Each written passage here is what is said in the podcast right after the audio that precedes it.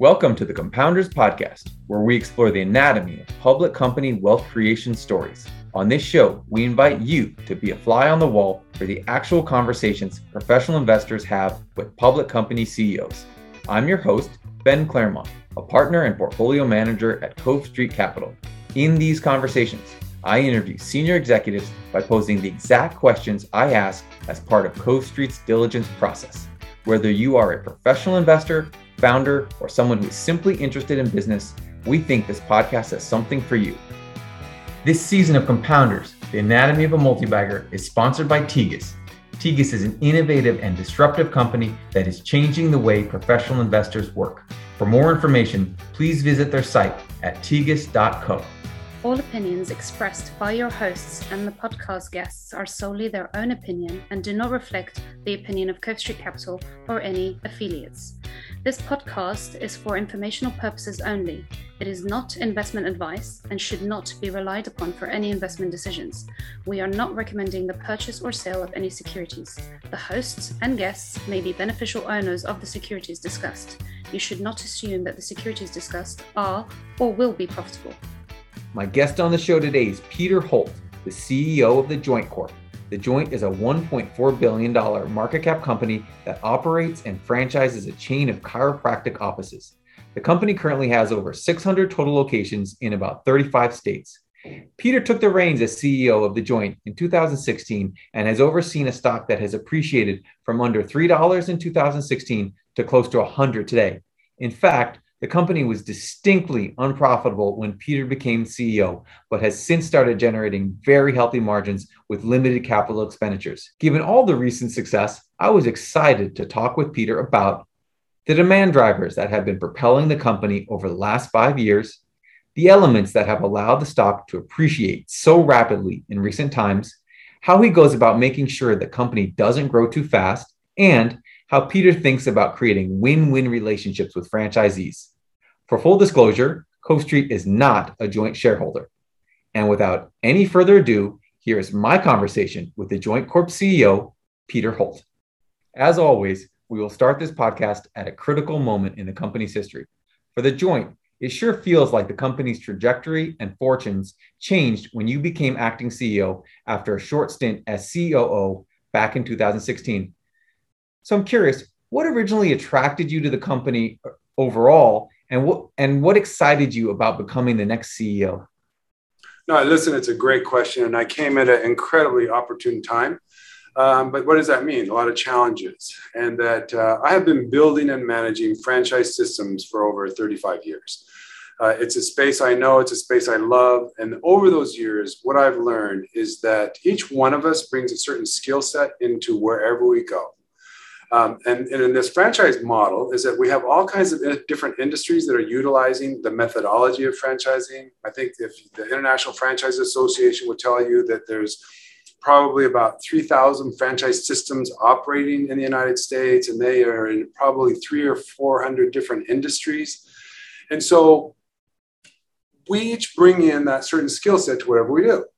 And what I've learned is that if you are not riding the right horse, you know, if that concept is not sound, if that concept doesn't have legs, if that concept's not going to resonate with the consumer, or instead it's more of a fad or, you know, rather than a trend that has something really extensive behind it, then you know what? You can be no better than the concept that you ride.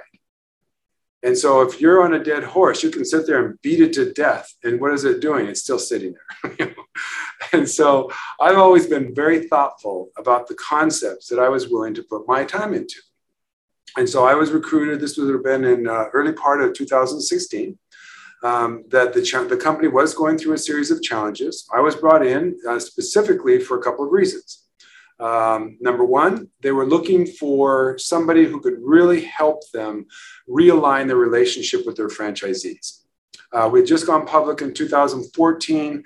Uh, we had a management team in that was brought in not because of their franchise relationships, but because of their ability to open up a bunch of corporate units quickly. And they did. And so if you go look from our IPO in 2014, we did a secondary round in 2015. We raised about $30 million. And in 18 months, that executive team built or bought uh, 61 corporate clinics.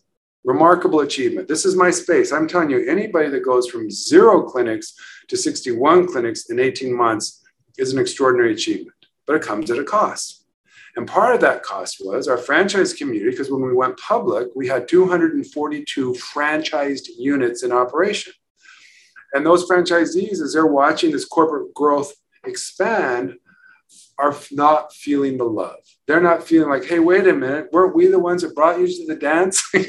Where do we fit in this? And that they were feeling they weren't feeling the love. And so one of uh, one of the skill sets that I have is being able to manage a franchise system. A franchise system is built on the management of that incredibly important relationship between the franchisee and the franchisor. And so I was brought in to help facilitate to, to improve those worsening relations. Uh, number two, those 61 corporate clinics that we'd acquired, they came from two places. One, they were acquired from existing franchisees, and two, we were building them up from the ground. And what we found is those clinics that were acquired by the franchisees, they were operating okay. You know, they had an existing customer base, they had employees, they had doctors, they were okay. And the management required on that was very different from these greenfields. And I'm when I say greenfield, just a de novo clinic built for the first time. And so we had built roughly 30 new greenfields in the market, mainly in California, some in Arizona, and also in Chicago. And lo and behold, the challenge was these greenfields were truly underperforming. And they were putting some pretty significant financial uh, pressure on the company. And so I was brought in to help turn around those corporate units. And they said, oh, by the way, look at this is a part of our, our planning. You're coming in as a COO. We have a CEO. Uh, there's no discussion of that, that CEO leaving, but over time, it certainly would be appropriate for you to consider that. Now, I do my due diligence. I, I'm in that world of franchising. And what I did when I looked at this concept and thought it was amazingly sound, it was incredibly interesting. There was one challenge that I had with it when I look at this small box retail space. Now, when I say small box retail, all I'm talking about is that thousand square feet anchored by the supermarket where you get a haircut, buy a frozen yogurt, and now do chiropractic care. And this is where I spent most of my career, and I know that space really well. And if you think about it, all these little boxes are the same. They have the same customer base, they have the same landlord, they have the same rent rates, they have the, roughly the same build out costs, and they're just different little products and services that each one of those boxes are offering. And so you, when I looked at this concept, there was some, it had some of the strongest unit economics I saw in that thousand square feet. Now I've seen stronger unit economics, but we're talking about just that little space and what, what are the options or opportunities of that. And so it was a really interesting concept to me. The one challenge I saw and was also reflected in the, the fact of our own corporate units is the time it was taking to get to break even. And so what happens, and if you're in the be in the small box retail space, I'm just tell you right now, if your concept cannot break even in three, six to nine months, just as a system, you know, that you always have outliers, that you will fail. Why? Because your franchisees run out of money corporate runs out of money. so you need a system that if you're in that small box retail space, you've got that six to nine months to get to break even where you can really then move on to the next level. And so I could understand what the problem was and see a solution to it and uh, just find this amazing concept, which is why I ended up, you know, first being recruited and then accepted the position. We're to dig into a lot of those different subjects that you that you just brought up because there was a lot in there. Um, but I'm to pull a little bit on the uh, thread of you know you coming in and understanding how to you how to run a franchise system. And so um, to tell a little anecdote, we used to be a shareholder of a company that was one of the largest franchisees of a national fast food chain. And due to the royalties and the marketing fees, we came to realize over time that this company was essentially the non-profit arm of the franchisor. it just was never profitable because of those royalties. And so I'm trying. And so you you talk about understanding how to kind of create the win-win um, relationship with franchisees. So how do you how do you go about making sure that your franchisees are healthy and are getting a big enough piece of the of the cumulative pie? Ben, it's such a question, a great question, and it is a core of franchising And, and what I would tell you, and it doesn't matter what the franchise model is, if you really do have that franchisee in the center of your business model, and there's just so many things I love about franchising. And, and, and, just kind of back up a little bit. First of all, let's be very clear. Nobody understands franchising. There's, there's nothing intuitive about it. Just because you, as a franchisee, paid a franchise fee doesn't mean you know how to be a good franchisee. Just because you, as a franchisor, have that franchise disclosure document and you give it to a prospective franchisee, does it mean you know how to be a franchisor? Absolutely not. There's nothing intuitive about the relationship of running a franchised business between a franchisee and a franchisor. Now, anybody can work it out you know, we're not building a nuclear power plant here, but there are a couple of key elements that, boy, you better understand if you're going to be effective in running that business. Now, it has to start and end and begin with unit economics. It is just that simple. Now, they don't have to be perfect at the beginning because they're going to improve over time with any luck. But if you do not stay focused on the unit economics of that business, guess what happens? It fails over time, maybe shorter, maybe longer, but that unit economics is going to be essential. And let's be clear franchising is not magic. Franchising isn't an automatic way of, succeed, of succeeding. There's some incredibly powerful attributes to the franchise model that, if you understand how to tap into, can be remarkably successful but there's many franchise systems that fail and they fail very mature in their system they fail very early in their system they fail in the middle of their system. There's a lot of reasons for that failure. One of them could be what we talked about earlier market. That if you are involved in a trend uh, in a fad that turns out that you know it really didn't have much legs or that product or service got commoditized and now all of a sudden you're doing this specialty frozen yogurt concept and mcdonald's just turns into a frozen yogurt uh, uh, in their in their soft serve. When it really wasn't frozen yogurt it was it was iced milk with dead bacteria in it. But suddenly you have 12,000 new spigots between you and your franchisee or you and your customer.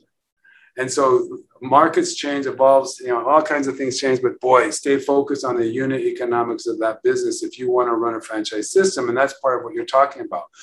Is that if, if it's only good for the franchisor, how long does that last? If it's only good for the franchisee, how long does that last? If it's only good for the customer, but no one else can make a living from it, how long does that last? So this is the power of the franchise model is most times when it's working well, you have an alignment of interest with your customer, your franchisee, and the franchisor. Now, from time to time, you'll have differences of opinion. That's absolutely normal. But most times, you're all on the same side of the table. You want to provide a product or service that your friend, your customer loves. You want a franchisee that loves what they're doing, is making a lot of money, which of course is then supporting the franchisor. So that's the first part of it. But that's where you have to stay focused. But even more importantly, is franchising is the business of managing the relationship. Because you're going to go through all kinds of challenges and that you you know and there are going to be good times and there's going to be bad times. And there the effectiveness of managing this extraordinary relationship between the franchisee and the franchisor is basically creating your goodwill to survive the challenges that you're going to face as you build that business and so, if you don't understand that relationship, and I'm going to tell you the franchisee franchisor relationship is the most unique relationship in business. They're not my employees, they're not a union. they're, in, they're, they're in, in this case, when the small box retail space, they're, they're people who have a passion for your product or service, who are willing to commit a significant portion of their resources to help you build your business and it creates some really, really powerful relationships between those two entities. And if you unleash that on a concept that's sound, that isn't a fad, is more of a trend, the power that you are dealing with is remarkable, which is an example of so many of these really successful franchisors. Compounders is brought to you in partnership with Tegus. We created Compounders to uncover the lessons and frameworks of the best capital compounders in the world. And if you are a professional investor, VC, or operator, and you appreciate the deep research into the businesses explored on this podcast, check out tegus.co slash compounders. With Tegus, you can learn about any company directly from former execs, current customers, and industry experts, all of which are in position to offer unique insights into company's growth, its customer value, and its competition. What makes Tegus different is that you don't have to lead your own expert calls. The platform offers instant access to the world's largest collection of investor led call transcripts on companies such as Compounders, Guests, Viasat, Element Solutions, and Avid Technology. All you have to do is log in and you'll get instant access to nearly 25,000 expert call transcripts. And the best part, the Tegus collection grows larger with each investor and company that joins. Still want to do your own expert calls? Tegus is the right solution. Experts that are just as good or better than what you'd find on other networks, but starting at just $300 per call, not the $1,000 or more others charge. If you're ready to go deeper on the next compounding business, head to tegus.co slash compounders for a free trial. I can personally say that having access to the Tegus platform and Rolodex of experts has fundamentally changed the quality of due diligence Cove Street does on both new and existing ideas. And we're going to get into uh, questions about profitability because I do want to hear a little more about the unit economics. But let's let's take a step back and and I think listeners would really be interested in hearing a little bit about the demand drivers that you think are tailwinds for this company. So, specifically, let's talk about what's been propelling the joint's growth and what you think from a macro kind of um, perspective will continue to be a tailwind in the future. Ben, it's the right question. Because you know, again, it's back to concept. How sound is it? What's its opportunity? You know, how does it look going forward? And if we look at chiropractic in this country, it's basically been an industry that's been stigmatized and not understood. I'm a baby boomer. Uh, baby boomers grew up with this idea that you know what, chiropractic care is kind of quackery. It's not. It's voodoo medicine. It's not really true medical services and that and then it's and it's and then where do I find it? Oh, it's it's in medical facilities, it's in office buildings up on nth floor, and that you know because why? Because you can't afford any other kind of real uh, you know your real estate cost, and so nobody knows about it. Now, chiropractic care has been around for 125 years. We're doing nothing different as it relates to chiropractic care our revolution is that we are actually revolutionizing access to chiropractic care. So by taking chiropractic care, putting it in that retail setting, making it affordable, making it accessible, making it without insurance, without an appointment. So you're sitting there in your daily use center where you get your groceries and buy a frozen yogurt and get a haircut. And oh, there's the joint. That's not cannabis. That's chiropractic. I'll go in. and they do. And so this is what we've done is by putting this in that accessible place, people are trialing their work. It's working for them and more and more are coming in. So if you look at the industry of, of chiropractic, it's about an $18 billion industry. It's dominated by the 41,000 independent practitioners. And that if you look at, and, and, and mainly insurance-based model, and so if you come to the joint and in the middle of the pandemic, when you look at 2020, we had almost a half a million people open the door to the for the very first time to the joint. Now, that's a pretty amazing number. And that was on a base of 579 clinics that when we closed out the year of 2020. What was to me most exciting about that number is 27% of them had never seen a chiropractor before this is this is where your market is. It's not just okay you have an existing customer that i'm I've, i ran out of insurance or i don't like my doctor. We are creating market by making that affordable by making it accessible. If you look at the american population roughly 50% of the american people don't even know what the word chiropractor means. You have about 30% that are scared. You know is this bone crunching or back breaking? And oh don't touch my neck and that they with a story with an understanding with overcoming that fear reducing the friction they can trial which is of course exactly what we do. And then you have 16% of the american people who actually have used chiropractic are adults who have used chiropractic in the last 12 months. So when you think of market good lord where does that go? What happens when it's not 16% it's 18% 19% 22% and it's primarily be driven being driven by providing access in that retail setting where they where, where they can have trial. And this company's, you know, kind of been an unabashed proponent of chiropractic care as an underutilized treatment um, for afflictions such as chronic pain. So, as an industry leader, how do you what's your role in breaking this the, the stigma or you know just making people more comfortable in general is it all about access or are there other things you can do as well to to get the message out there well it's uh, it's really it's it's about educating the consumer about the power and efficacy of chiropractic care. And that really is one of our vision statements, is that it's not just simply running a series of corporate clinics or company or franchise clinics that are delivering chiropractic care. It's truly educating the consumer about the power and efficacy of chiropractic. And one of the most powerful tools we have to do that is try it. Trial, come in, make it simple, make it easy, make it affordable, make it where I can, you know, I, I, I'm not risking anything to open that door and see if this helps me with my, my pain. Now, interestingly enough, if you look at the traditional chiropractic market, of those 41,000 independent practitioners out there, it's predominantly insurance based. Uh, the demographics is predominantly women, and that it's, uh, it definitely skews older.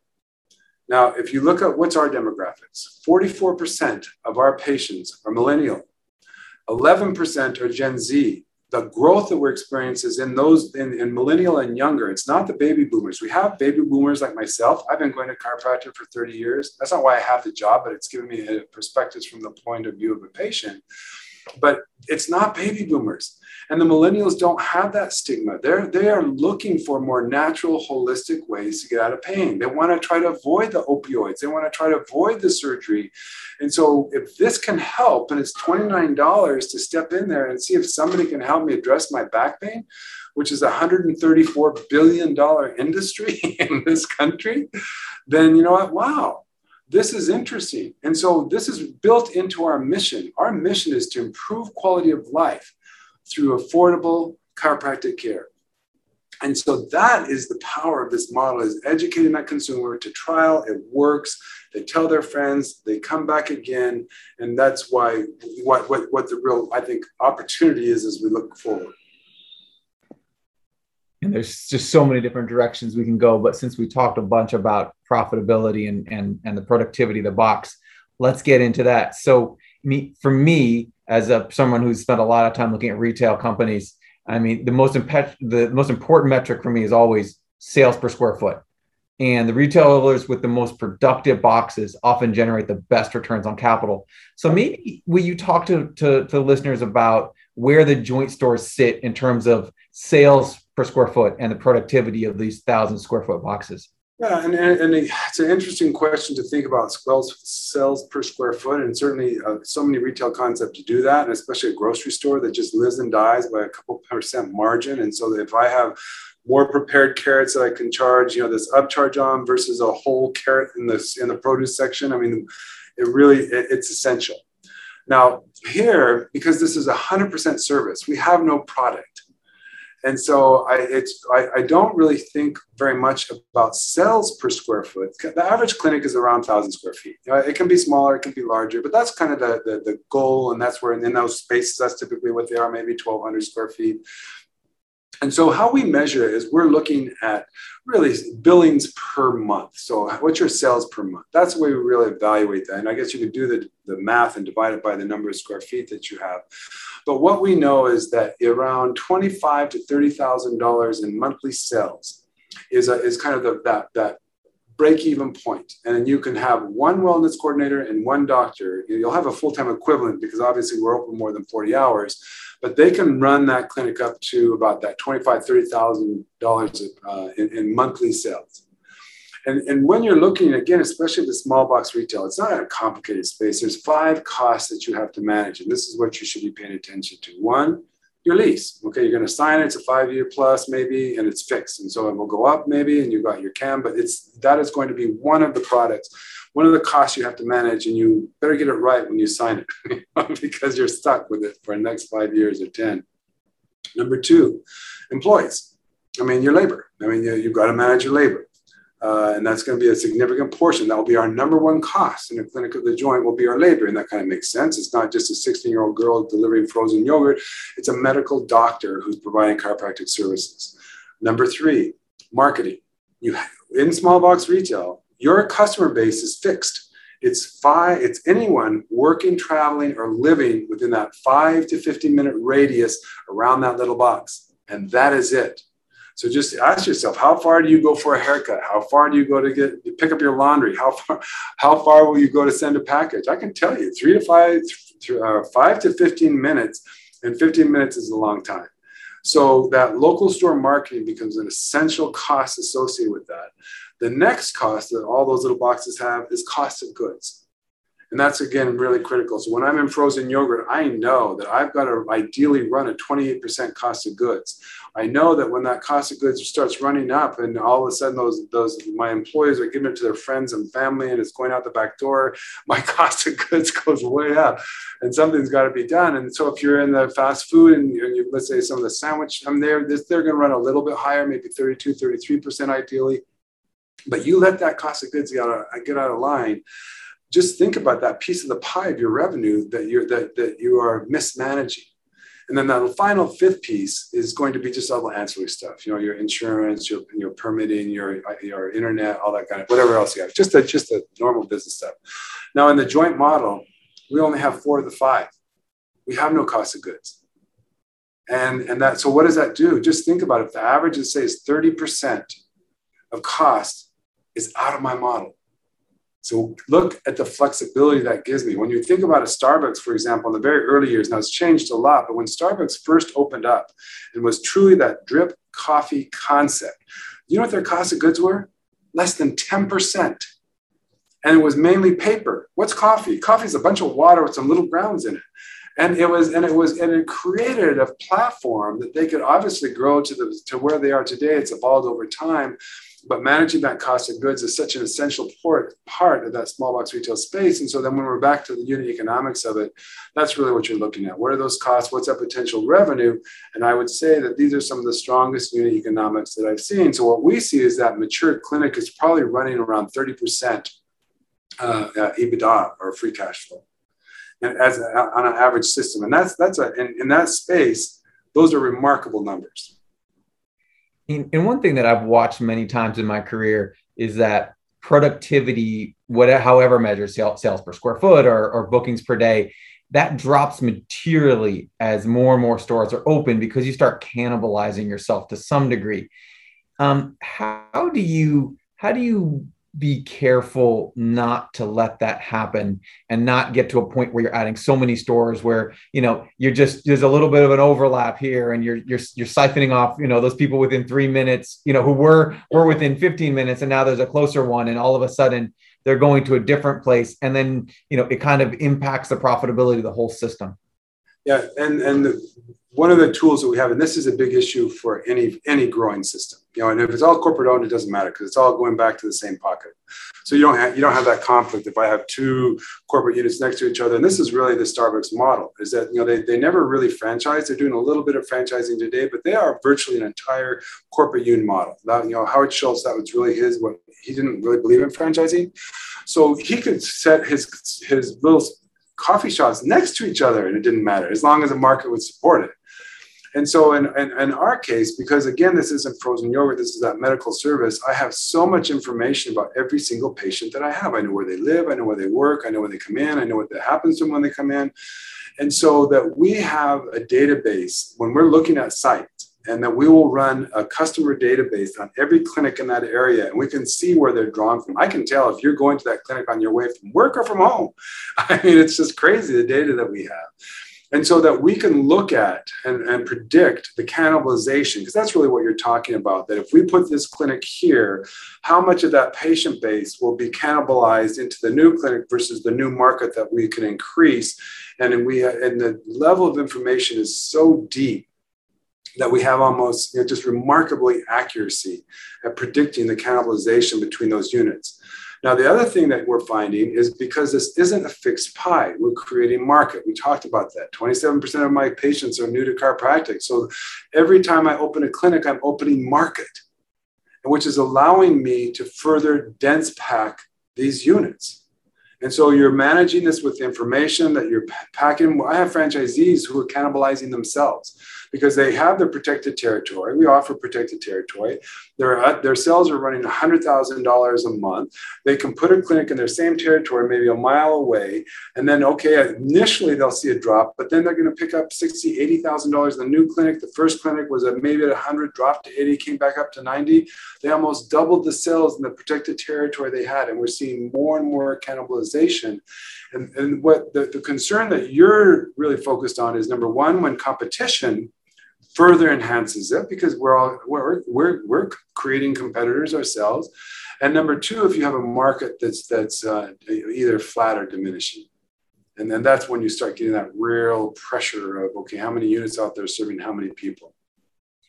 Getting to competition and the potential number of total units. I always joke when you see a retailer say that they have a thousand possible locations it's probably 500 and that they're not they're not sufficiently incorporating competitive openings and and you know there's always this like let's sell people on more on a lot of stores to hope their stock goes up. So how do you as you think about that model that you're describing where you're where you're trying to forecast where you can put clinics how do you build in competitive openings and how do you assess you know uh, and how do you put conservatism into the process to make sure that you're not ending up whatever three years from now with with with 10 or 15 percent too many stores that you have to to roll back? Well ben you have to be constantly aware of your market uh, as we talked about is that that you know if you and again there's in, in retail there's really two metrics that you focus on if you really want to understand retail performance of a chain and it's not complicated. What is it? It's comps. It's same store sales. Same store sales is one of the most powerful tools or one of the most powerful metrics you have to understand what's going on with that business. Is it flat? Is it shrinking? Is it growing? All we're saying, okay, I want to measure what is the sales of this business compared to a year ago, same period. And that if, if, if, so if I'm evaluating any retail concept, I look there.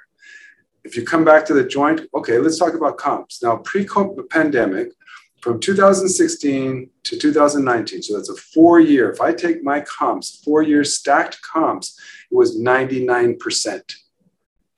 Now, that's quarter, that's 25% year over year over year. Let's go to the pandemic. In the pandemic, where of course we all had challenges and trying to figure out how we're going to respond, what would be affected, and a lot of companies were obviously enormously affected by the pandemic. We were not. We, you know, we were essential service. We stayed open. Our doctors continue to serve the biggest metric that we got hit by was new patients, but our existing patients truly saw this as essential to their health. So for the full year of 2020, our comps were 9%.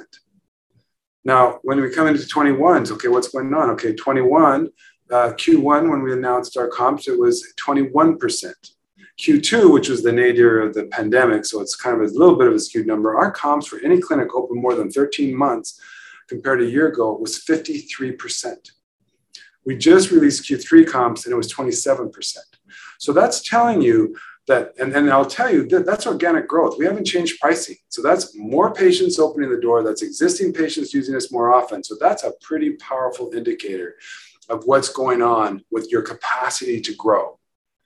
And because that's really what we're talking about. How dense can I make these? The other side that you want to pay attention to, and that's really volume, is that what's going on with the gross sales of the system. So last year, the, our system-wide sales were about $260 million. We just talked at the end of Q3, and our, our gross sales for the system was uh, just a share under $260 million, million in nine months. So it shows you we've been continually growing this business, gross sales for any clinic open for any period of time. We've been experiencing 33, 34, 37% gross sales growth year over year over year. Again, giving you confidence because you're monitoring the market, seeing is it growing, is it shrinking? Can I put more clinics in? Should I be pulling back? As it relates to the competition, the key is growth and get there in those best sites before they do. And so that's why you have this, this aggression to get this system grown. What I also know, if you take the step back, what are we doing here? This is really a brand building exercise in that small box retail space. And the most powerful tool I have to build that brand is my storefronts. Now we've come out and said we want a thousand units open by the end of 2023. And, that, and we're not saying okay it's a thousand but we really get to 500 you know we're, we are committed to getting those thousand units open and we came out made that statement in january of 2020 pre-pandemic And we could have at any point said, you know, the pandemic, it slowed things down. We really need to give ourselves a little bit more time. It's not going to be quite 2023, but maybe into 2024. We didn't. We reaffirm that based on everything we can see with the business, with the growth pattern we're experiencing, with the growth of our franchise, with the growth of our gross sales, with the comps we're experiencing, we will get to a thousand units by the end of 2023. And we are on track to do that and that that's just the beginning. We also talk about looking at our demographic uh, database of who our patient is and the psychographic database, and then trying to match that across the country. How many points of distribution can replicate our current footprint? We already know there's over 1,800 points of distribution that we could put a joint clinic on, assuming the market doesn't even grow. So again, you see this remarkable opportunity in front of us as people are more and more discovering the power and efficacy of chiropractic care. You seem to be a student of retail and franchising. We've talked a little bit about the Starbucks model, and you have personal experience at, at Tasti D-Lite. I'm wondering if there are any mistakes that other higher growth franchise companies have made that you're trying to avoid any any pitfalls and things that you're looking at that you could say look these guys were growing really fast had huge targets for how many stores and then you know all of a sudden poof you know it's not it's not even relevant anymore what what do you what, what do you what do you think of when i bring that up well i think of you know what franchising is actually the business of selling mistakes. If, you, if, you, really think about it. I mean, what are you telling that franchisee? Look I, i'm giving you an operating model. I'm telling you how to run this business. Don't do this do that. Well how did i figure that out I did that and it was so horrible. I said, oh my gosh, I'll never do that again. Or I did something else and that worked really well. So I'll do more of that. And so truly, it's kind of interesting. It's out of that experience that we gain. Is, and where is that experience most relevant? Is in our mistakes, in the problems, in the challenges. That's where all the learning of life takes place. The difference in a franchise model is you're leveraging that learning so that you can minimize those mistakes. You'll still make mistakes. Let's be very, very clear. If you're not making mistakes right now, you're dead because that you're you're not growing, you're not moving, you're not pushing, you know, that you're not following the market. You're not you, you have to make mistakes, and then you and you can learn from others, and that's why you should be very active in the International Franchise Association. Because guess what? I'm not the only franchisor out here in retail trying to build a business. And it turns out if you're building a franchise system, what you've constantly got to keep into mind is that we are managing two parallel unrelated businesses. Concept, chiropractic care, frozen yogurt, postal and business and communication services, hot dogs, you know, you know, donuts, whatever. Methodology. And the methodology of franchising is actually concept agnostic. It doesn't matter. And so I can go to the, uh, uh, the National Conference for Franchising and see other companies, how they're handling the transfer of their technology to their franchisees. How are they handling marketing? We, have the same database or customer base if we're all in that small box retail space. And what are they doing to reach out to that person? What are, how are they focused on their digital marketing? How are they doing better? Why are they doing something I'm not doing? Has nothing to do with concept. How are they more attracting a better quality franchisee? So those learnings. So yes, I am learning all the time. Believe me, we do not have it figured out. We're continuing to make our mistakes. We don't make the same mistake often, more than once or twice. And what we're doing is in our overall system, capturing those best practices. Sometimes that means mistakes, bringing it back into the network, teaching it across the whole system, and all boats rise. Again, one of the powers of the franchise model if you're doing it effectively. One of the major attractions of being a franchisor, I think, is is is having a capital light business model where you're not physically building stores. But this company, you know, has has traditionally and historically bought franchisees. So what is what is a rationale for that? I mean, wouldn't you rather just be as capital light as possible and and own, you know, one corporate store in Indiana that you can try things on and and and that's it? Well, there's no question that the power of the franchise model is it's, it's capital light because you're leveraging capital. You know, what you're saying to that franchisee is, listen, you pay me the franchise fee, you pay for the build out, you pay for the time even most of us charge a royalty. So you pay me all that. I'll take that top line. We'll all grow faster. And especially if you're building a brand in that small box retail space, that's a super way to accelerate the growth and build your brand and everybody wins. So that, that's that's a very, very positive way to, to accelerate growth.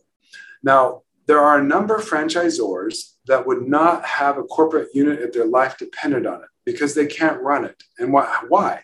Because the margins are so thin that if you're not a franchisee, putting your little heart and soul into that concept, then you cannot make it work. Now, my experience in most franchise systems, and I don't care if we're talking about McDonald's or otherwise, is that corporate that corporate units underperform about 20% to a franchise unit. Why?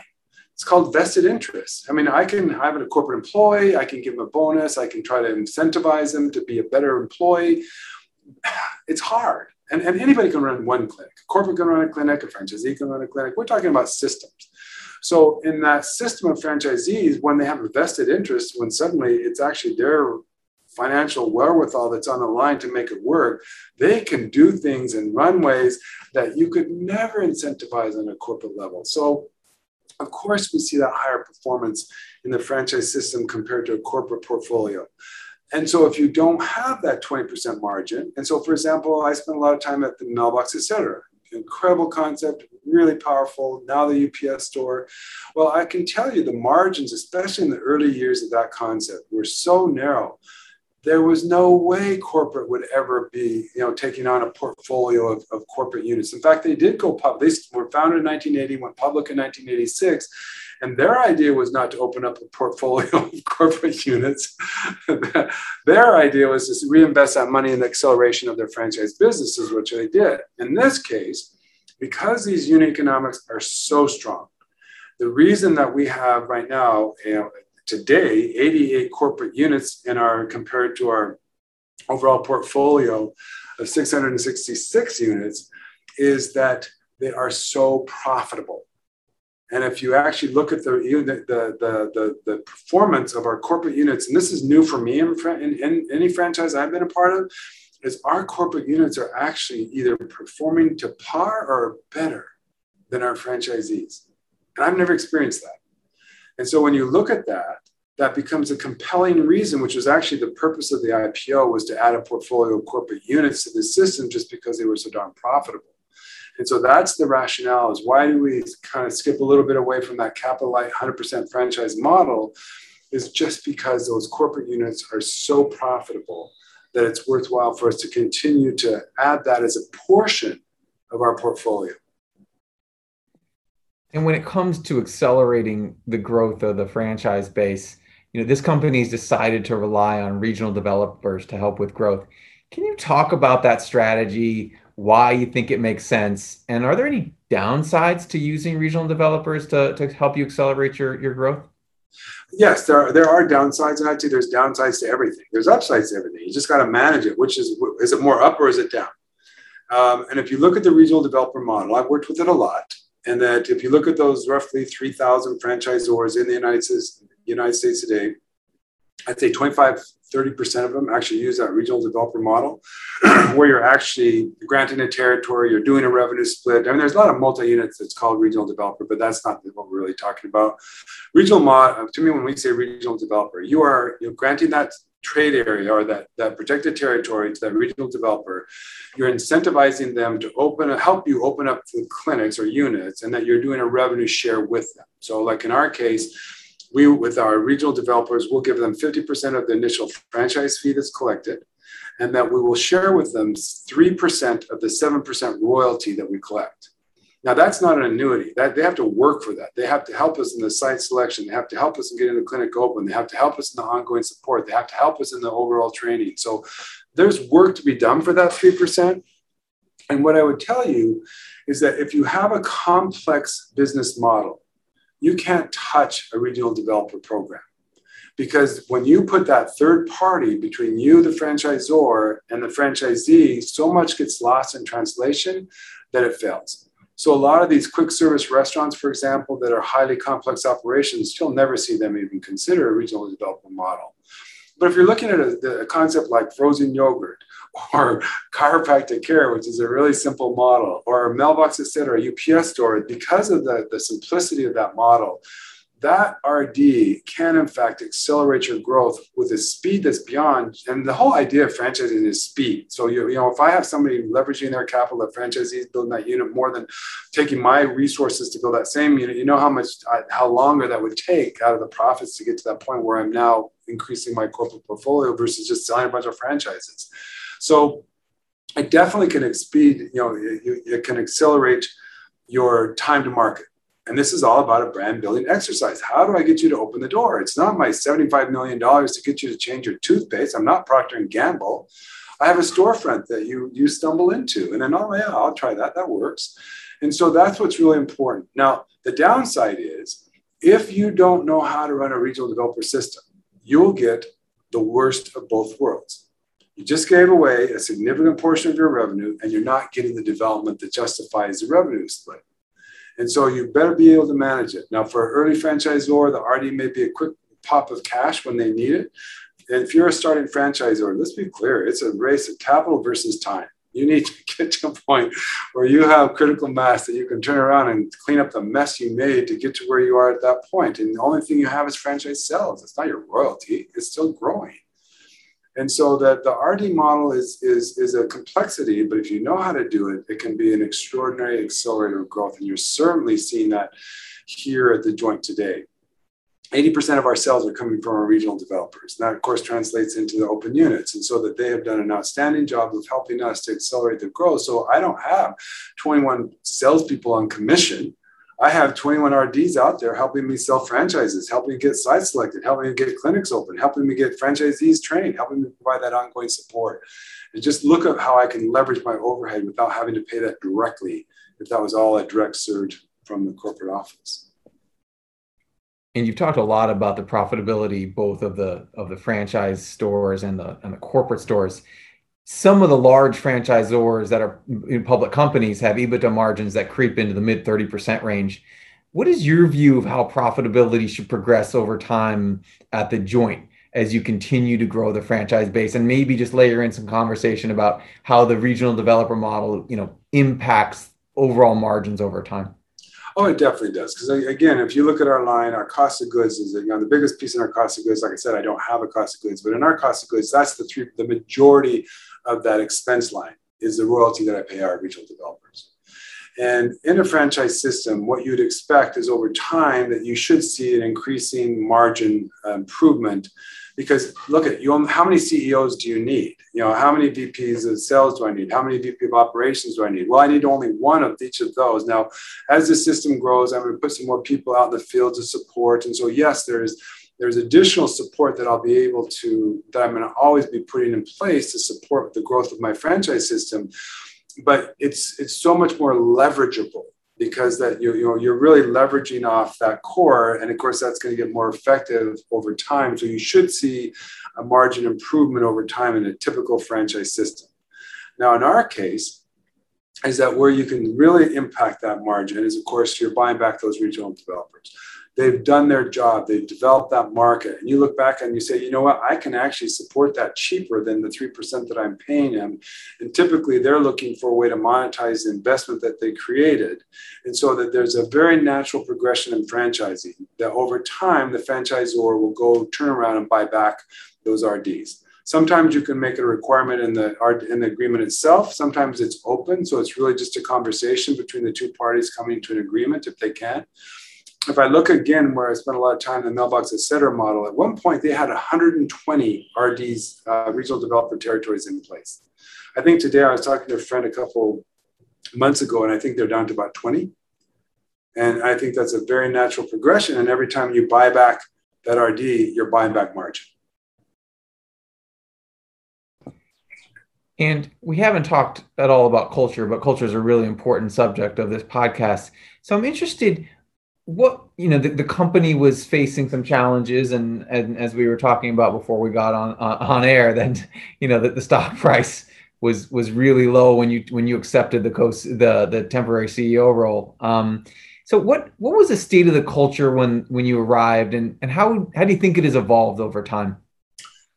What a great question. Um, the state of the culture when I arrived um, the best I could say is grim that uh, it was tough. I mean, there, there were a lot of challenges. Is that, you know, I came on board in, in May of, of, of 2016. I, I told you the, earlier that, you know, the, the, part of this idea of me coming on board was a, a succession planning. So you're looking, what, two, three years? Well, in that first couple of months, or first couple of weeks, uh, my CFO resigned.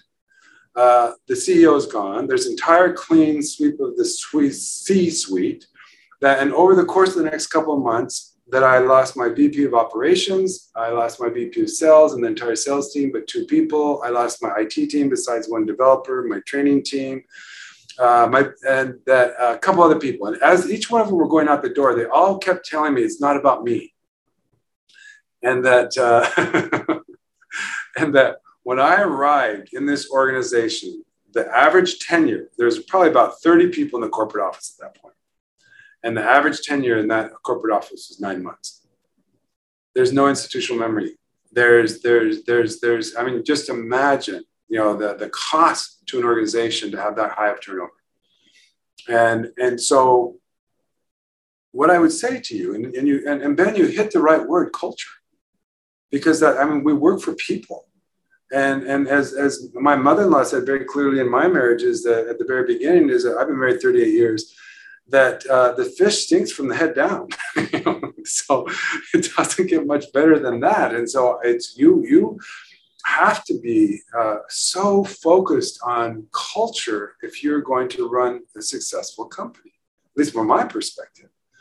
And that, so when, when you look at that and you can see all these people changing, on one hand, if you can survive it, it is the greatest gift that you could have. Because how do you change culture? How do you change people's minds? How do you change people's attitudes? Painfully and slowly, unless they leave. and then I you, look at certain people and say, okay, you know that they're maybe not the best for that position, but you know what? They're what I've got. You know, so I'm gonna have to work with this and I'm gonna try to inculcate this group of what I believe is appropriate culture to focus on as a franchise system but when everybody's going, you're starting fresh. All you have to do is survive. And so if so I was able to attract some incredibly talented people who could see beyond the challenges that we're facing at the moment. They could believe in the future that we're laying out. And this is why you want to be a part of this organization. And they're staying with me today. And, and so that we were able to overcome that challenge, build a culture, reconnect with our franchise community and uh, and the results were, of course, to the benefit of our shareholders. One thing I've thought a lot about um, when it comes to public companies is that there's a big difference between being a 25 million dollar market cap company and a 1.5 billion dollar market cap company, and a company that goes from that you know from 25 to over a billion. Um, you know, inevitably has to grow up in certain ways right? Because it's just you, there's just different expectations and infrastructure. Maybe talk a little bit about ways in which you think this company has you know quote unquote grown up since 2016 from an operational maybe reporting you know sarbanes oxley anything that you think in any ways that you think the company's has progressed and grown up. No across the board. And i would say it starts with our board is that if you you know if you look at our board there's been some evolution on that board and today we have an incredibly sophisticated group of board members starting with our lead director uh, matt rubel who's you know been a ceo of billion dollar companies been a board of billion dollar companies uh, one of our what originally was one of our largest shareholders who ended up closing down their fund but he loved the concept so much that he, uh, an incredibly sophisticated investor and retailer, is uh, Glenn Krevlin is another person on our board. And I can go through that. Jim Amos, who uh, has a history of, of, of, managing franchise systems across this country. So I would say that one of the things that, uh, that evolution took place is fairly quickly, we had a pretty uh, sophisticated group of very mature board members, way beyond what you would expect to see in a little $25 million cap company. But they could see the opportunity, and they continually forced me to think about not where we are today, but how do we look down the road. We want to be a billion dollar company. How does that look? And so putting some of the disciplines that you'd expect from a reporting procedure, from a process procedure, from you know, you know just taking making sure that you have like a Sarbanes-Oxley's issue or you know our 44B all these issues. We're we're we're an accelerated filer now, so that we, we are uh, you know complying with uh, the, the the SOX 404b, and all these things force you to mature to a level that you typically wouldn't just on your own. And so I would say it really started with our board in terms of really being focused on not being where you are, but where you're trying to be. And then that translates as we build a business. And so we're again trying to draw in the highest quality talent that we can afford, not for our need today, but where we think they can take us tomorrow. So you, it's because in the end of the day, Ben, everything is done by people you know, we're not a factory here. That, that it's our chiropractors delivering chiropractic service. It's people helping this franchise system grow. It's board giving counsel and advice so that we can be more effective in running this business. And that's exactly what you're looking for from your board. Is don't tell me where we are today. Help me be better for tomorrow. This company um, was recently the subject of a short report, and I'm not interested in going through the details of the report's claims. I'm always more interested in leadership. So I'm curious how you approach communicating with your employees and investors and any of your stakeholders you know when you see you know a piece of negativity out there about the company. What what was your strategy there? Well you're right. I mean this is actually the second time that we've had short reports written about us. Um, and as you read through those reports um, there's obviously not a lot, obvious to me anyway, there, there's not a lot of substance behind the, the, the, claims raised. And, and quite frankly, as I read through those reports, you know what I see? I see somebody who wrote them that doesn't understand the franchise model. Um, and, and so you draw conclusions based on a, a, a, lack of understanding of the franchise model itself. And, and you know, we can kind of leave it at that. And there's, you're right. There's no need to go through, uh, you know, the line by line of where I felt they didn't understand fully the way a franchise model works. But the key to all of this is, is, is communication. Is, is that and, and you're right when that report came out that uh, we have a very open relationship with our with our major investors we're talking to them quite regularly I'm, I'm very easy to get a hold of and so when that report came out, they they they could read through it and say, you know, I don't really think this is true, but you know, I'd really like to hear it right from the horse's mouth. and so immediately I got calls from our sell side analysts, which we again have strong relationships with our major shareholders who said, okay, just reaffirm for me. I'm like, I don't quite understand this one. What's your response on that? And so that we were able to immediately communicate with our major shareholders, with our sell side analysts, and help them understand the, you know, the reality of, of, of, these, these points that were being made about the company or these negative comments that are being made about the company. You have the same conversation with your franchise community that uh, I don't think I'm served by going out there and directly confronting or saying, you know, talking to a bear report about why they think what they wrote I don't believe is the truth. I have to tell you, my sense is, and I may be wrong, that they're really not interested in the truth. you know, it's more a point of view that they're trying to drive, and that um, it's so it's it's you're not going to if somebody wants to write something bad about you, you're you're not going to be able to stop them. You you don't have the words to convince, and ultimately, Ben, what what is, and I've said this all the time to everybody is, you know what, performance is my greatest protection. We just didn't have one good quarter. Go back quarter by quarter by quarter by quarter for the last five and a half years and see what this company's done. See how we've operated. Listen to what we've said. And looked if we said what we said we're going to do. And what you'll find is quarter after quarter after quarter, we have continued to do what we say, say what we do, and perform at a high level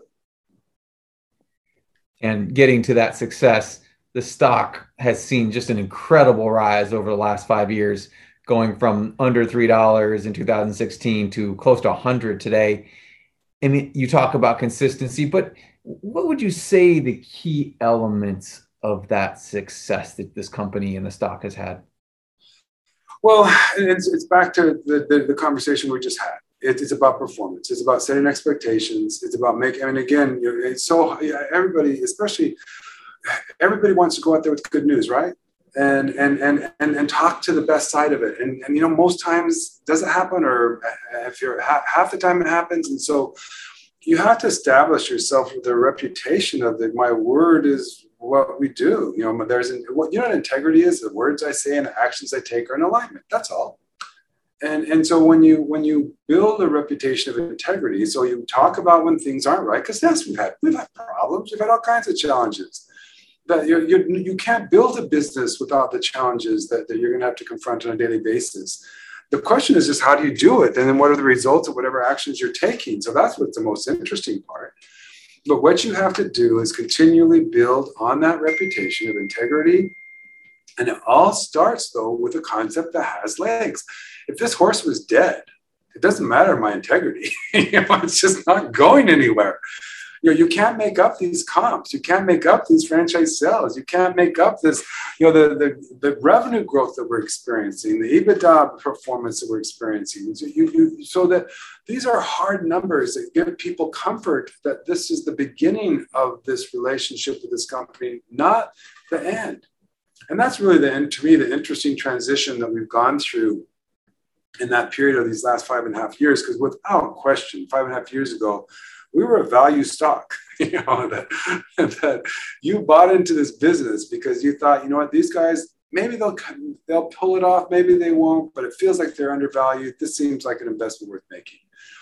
And as we continue to perform and the stock price goes up that you quickly move not well we've very quickly moved. Not everybody moves that quickly but you move from that that perspective of value to growth and so if you have somebody today buying in at $100 a share, they didn't do it because of the value. They did it because that they see the future we're laying out, the opportunity in front of this company, the management team behind it, the growth of the franchise system, the opportunity of the market, and say, you know what? There's still there's still some some some juice here. You know, this is the, the, there's still some interesting piece to this story that I want to be a part of and with um, with all that success, of course, comes rising expectations of, of growth and profitability. So, what do you think? What are three or four things this company absolutely has to get right for the stock to continue to be a good investment for its shareholders? Well, I, the way I'd answer that is this: this is such a simple model. There, there's nothing complicated about it. We're not building a nuclear power plant here. We're providing chiropractic service in a retail setting in a market that's only expanding. So the number one thing, absolutely, set everything else aside. I have got to grow. If, the, if my growth isn't that there, then you know what's going to happen. And that's why we're saying we believe we can get to a thousand units at the end of the 2023. We know that there's room for 1,800 based on current use, and we know that this is the beginning of this journey, not the end. There's 41,000 independent practitioners out there. We have less than 2% market share of that $18 billion business, which we're only increasing the size of the business. So if the growth isn't there, then this whole thing falls apart. And that growth is measured in multiple ways. And certainly it starts with, with, this, with the clinic count, you know, getting more clinics out there, taking over more market share, educating consumers about the power and efficacy of chiropractic. The other thing that we absolutely have to get right is the retention, the recruitment, and the retention of our doctors. Again, simple model. Our doctors are the heart of this business.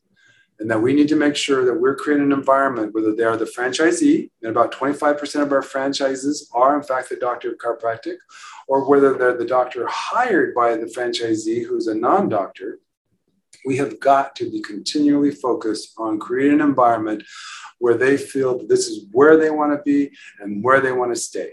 And if we don't get that right, then you know what? Again, the, the, the apple cart falls apart. Uh, the third thing that I know we have to get right is technology. That we have an initial, uh, when I first got here, we had a, a, a homegrown IT platform that really runs our company that this com- this platform houses all of our electronic patient records. You can go to any clinic across the nation and pop in and give them scan a card or give them your name, and they will you they, your records will be pulled up. Your doctor will see your history, and they will know how to treat you. So that that those records, those electronic patient records, have to be available at every single clinic as long as we're open.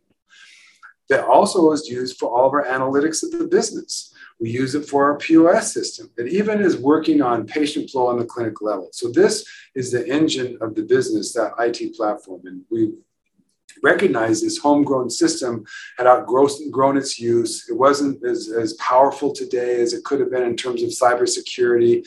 And so after, after a lot of uh, challenging thought, we ended up, instead of just rebuilding it, we decided that we're going to license it. So we entered an agreement with Sugar CRM about two and a half years ago and to help us transform our, our homegrown platform to a Sugar CRM platform. And we just launched that in July of last uh, of this year. And um, and again, that was a it was an exciting time. It was a challenging time. I was not so worried about the platform itself, but I was terrified about the accurate transfer of the data, the millions of patient records that have to flow seamlessly from this homegrown platform to this new platform that's not built the same way and it has to be perfect. And that we certainly have had our bugs and our enhancements that we're working through, but it's been a pretty seamless transition between one and the other. But that's just the beginning. And now I need to unleash the power of that data. So when I think about the future and what's next, if I'm not able to unleash that or unharness the power of this extraordinary data that we have about this business, about our patients, about how they operate, how we can be more effective in marketing to them, how we can make sure we better understand this business and focus on what we should be doing next then again, a missed opportunity. So those are the three things that I know have to occur to stay on this trajectory. And if we look a little bit further out, let's say five or 10 years from now, is international on the radar at all? Are there any countries where this model would translate well? Or are you just, we have this gigantic TAM in the US and it's not even worth even considering until you, you know, you've really tapped the potential in, in, the, in the domestic market? The reality is there's absolutely an international opportunity, and the opportunity is going to be a direct relationship to chiropractic care already existing in that market. That we don't have the resources to educate a market that has no experience with chiropractic and is no one even knows what it is and say, hey, come to the joint. And so for, this literally happened. I had a, a, group from Saudi Arabia come to me and say, look, uh, you know, we are a very successful multi-unit franchisor. We understand retail in this market. We, have, we, we control the Middle East and we want to bring the joint. I'm like, well, what kind of chiropractic market is it? Well, there isn't one. Well, how many doctors are there? Well, there aren't any. Well, important. And I'm like, hmm, this feels premature. and so if there's not already that tradition for chiropractic, I don't have the resources to educate the consumer about the power and efficacy of chiropractic. This again is access. It's not education about chiropractic itself as much. And so when you look at markets like Canada, Mexico, Australia, New Zealand, England, northern regions, Australia, uh, uh, Germany, Switzerland, all are markets that have a tradition of chiropractic care.